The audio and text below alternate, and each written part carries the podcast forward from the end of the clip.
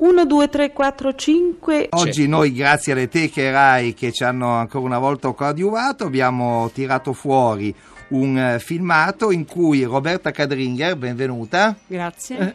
Roberta Cadringer è andata niente meno che a casa di Brian Jones. Ecco. Correva l'anno? 67? 67. Mi? Sarà presente tra poco nei nostri studi una grande rockstar internazionale, quindi C? Ah, viene, viene. vieni, sicuro. non avevamo Eh. detto nulla finora No, perché... c'era- stavamo in forza. Eh lo so, ancora. questi personaggi sono sempre in dubbio fino all'ultimo secondo, ma sta arrivando con la macchina, lo stanno portando, quindi Qui? fra poco lo ascolteremo e sarà una grande festa in attesa qui a Ruggito del Coniglio. Sta per esibirsi per voi, per noi tutti, una grandissima rockstar!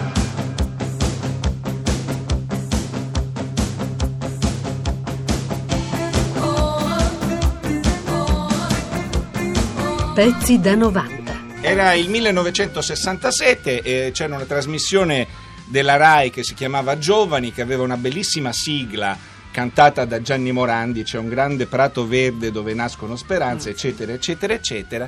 E per quella trasmissione la dottoressa Roberta Cadringer andò ad incontrare i miti viventi dell'epoca. Una ragazza a casa dei Rolling Stones. Ci racconti come rischiosissimo proprio.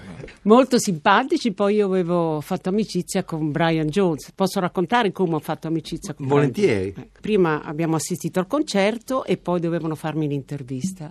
Allora era nello studio l'intervista, ma non mi filavano per niente, come si dice a Roma. E allora a un certo punto mi ricordo che dissi all'operatore andiamo via perché questi sono maleducati e io me ne vado. Ed è venuto vicino a me Brian Jones chiedendomi che cosa succede. Dico eh, me ne vado perché siete maleducati. Dice come ti chiami? Dico mi chiamo Roberta. Allora aspetta un momento Roberta. Io ho aspettato, dopo un po' sono tornati, tutti e quattro si sono inginocchiati e in inglese mi hanno detto siamo qui per te.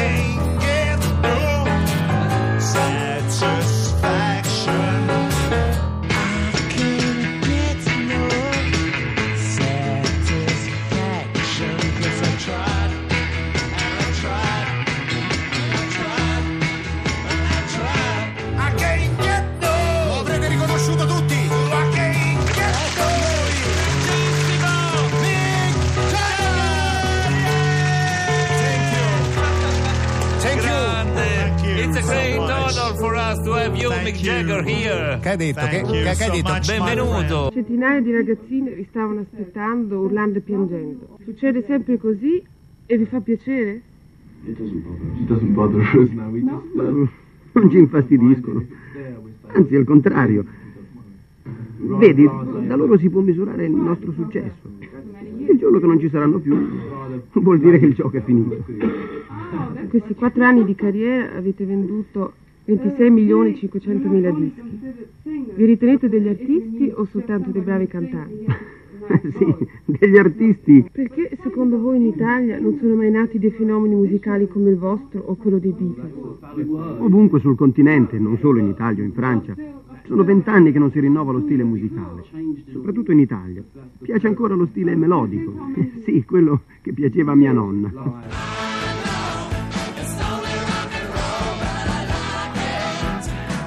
It's only rock and roll but I like it. Ovvero, è solo rock and roll e pur mi piace.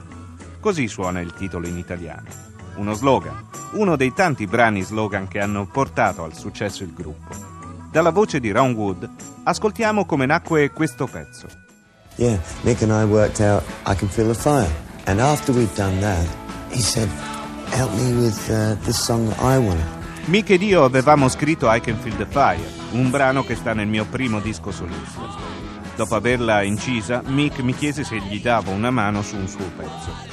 Registrammo due parti per chitarra. Mick cantava ed io assieme a David Bowie facevamo i coristi. Venne fuori un buon demo. Il giorno dopo Kenny Jones aggiunse la batteria. Facemmo ascoltare il tutto a Kid. Gli piacque, ma pretese di reincidere tutto. E così di quel demo rimane nella versione degli Stones soltanto una mia chitarra acustica. D'altronde all'epoca io non ero ancora uno dei Rolling Stones.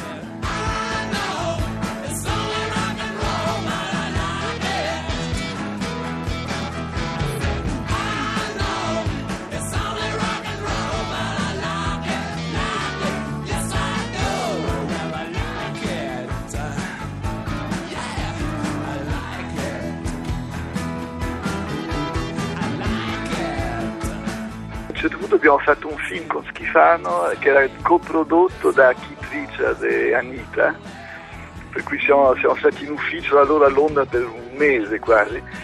E poi c'erano nel film Mick Jagger e Keith Richard.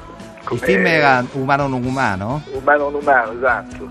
E poi prima di girare ci hanno invitato, perché loro hanno fatto un film di cui si era persa traccia, che credo che sia uscito da poco in DVD, che era Rock and Roll Circus, che era tutto girato fuori Londra, dove c'era praticamente, erano loro cinque con- che invitavano amici a suonare per due o tre sere di seguito, con un regista misterioso che dicevano che era parente di Orson Welles, sì.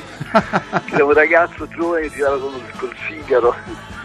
Come Orson Welles, diciamo, magari la parentela era solo lì, però insomma, Poi è stata una, una serata indimenticabile questa di Rock and Roll Circus perché è stato lì che per la prima volta hanno visto John Lennon con Yoko Ono e i Rolling Stone hanno presentato a John Lennon il loro manager che è diventato il manager dei, dei Beatles.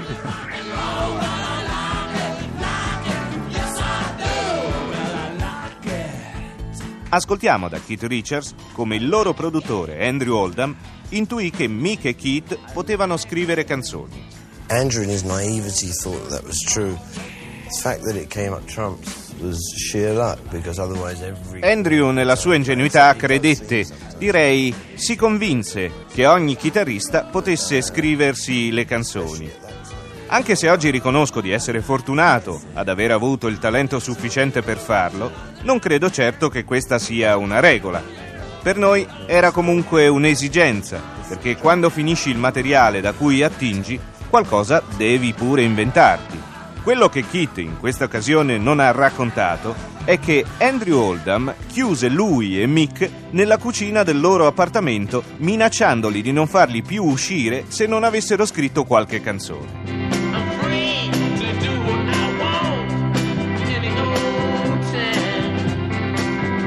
Molto spesso la legge o la polizia sono stati i bersagli preferiti nei testi degli Stones. Al trattamento riservato a Brian Jones fa riferimento questa dichiarazione di Mick Jagger rilasciata per il programma radiofonico The Complete History of Rolling Stones. It ruined it. You see, I mean. Per Brian, la seconda volta che fu arrestato fu veramente troppo. Non lo sopportò. Qualcuno può anche dire che era un debole, ma in realtà non era un criminale. Se decidi di essere un criminale, devi anche sapere che da te ci si aspetta un atteggiamento da duro.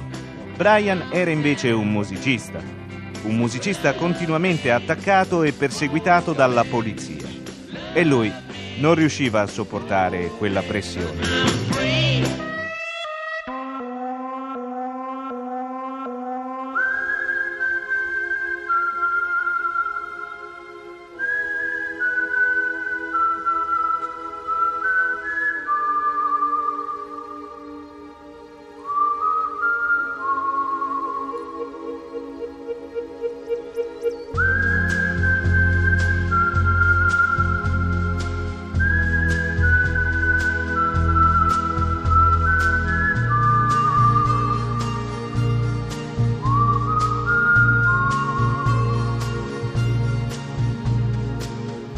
...1982. Gli Stones suonano nel nostro paese.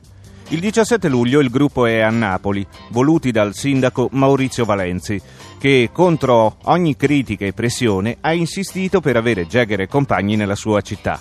Anche con iniziative di questo tipo, dirà Valenzi, Napoli si apre a nuovi rapporti internazionali sul piano culturale e civile.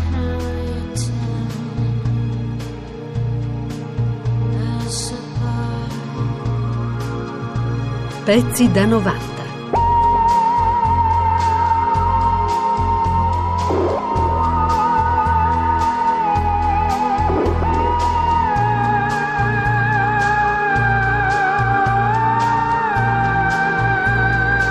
pezzi da 90.rai.it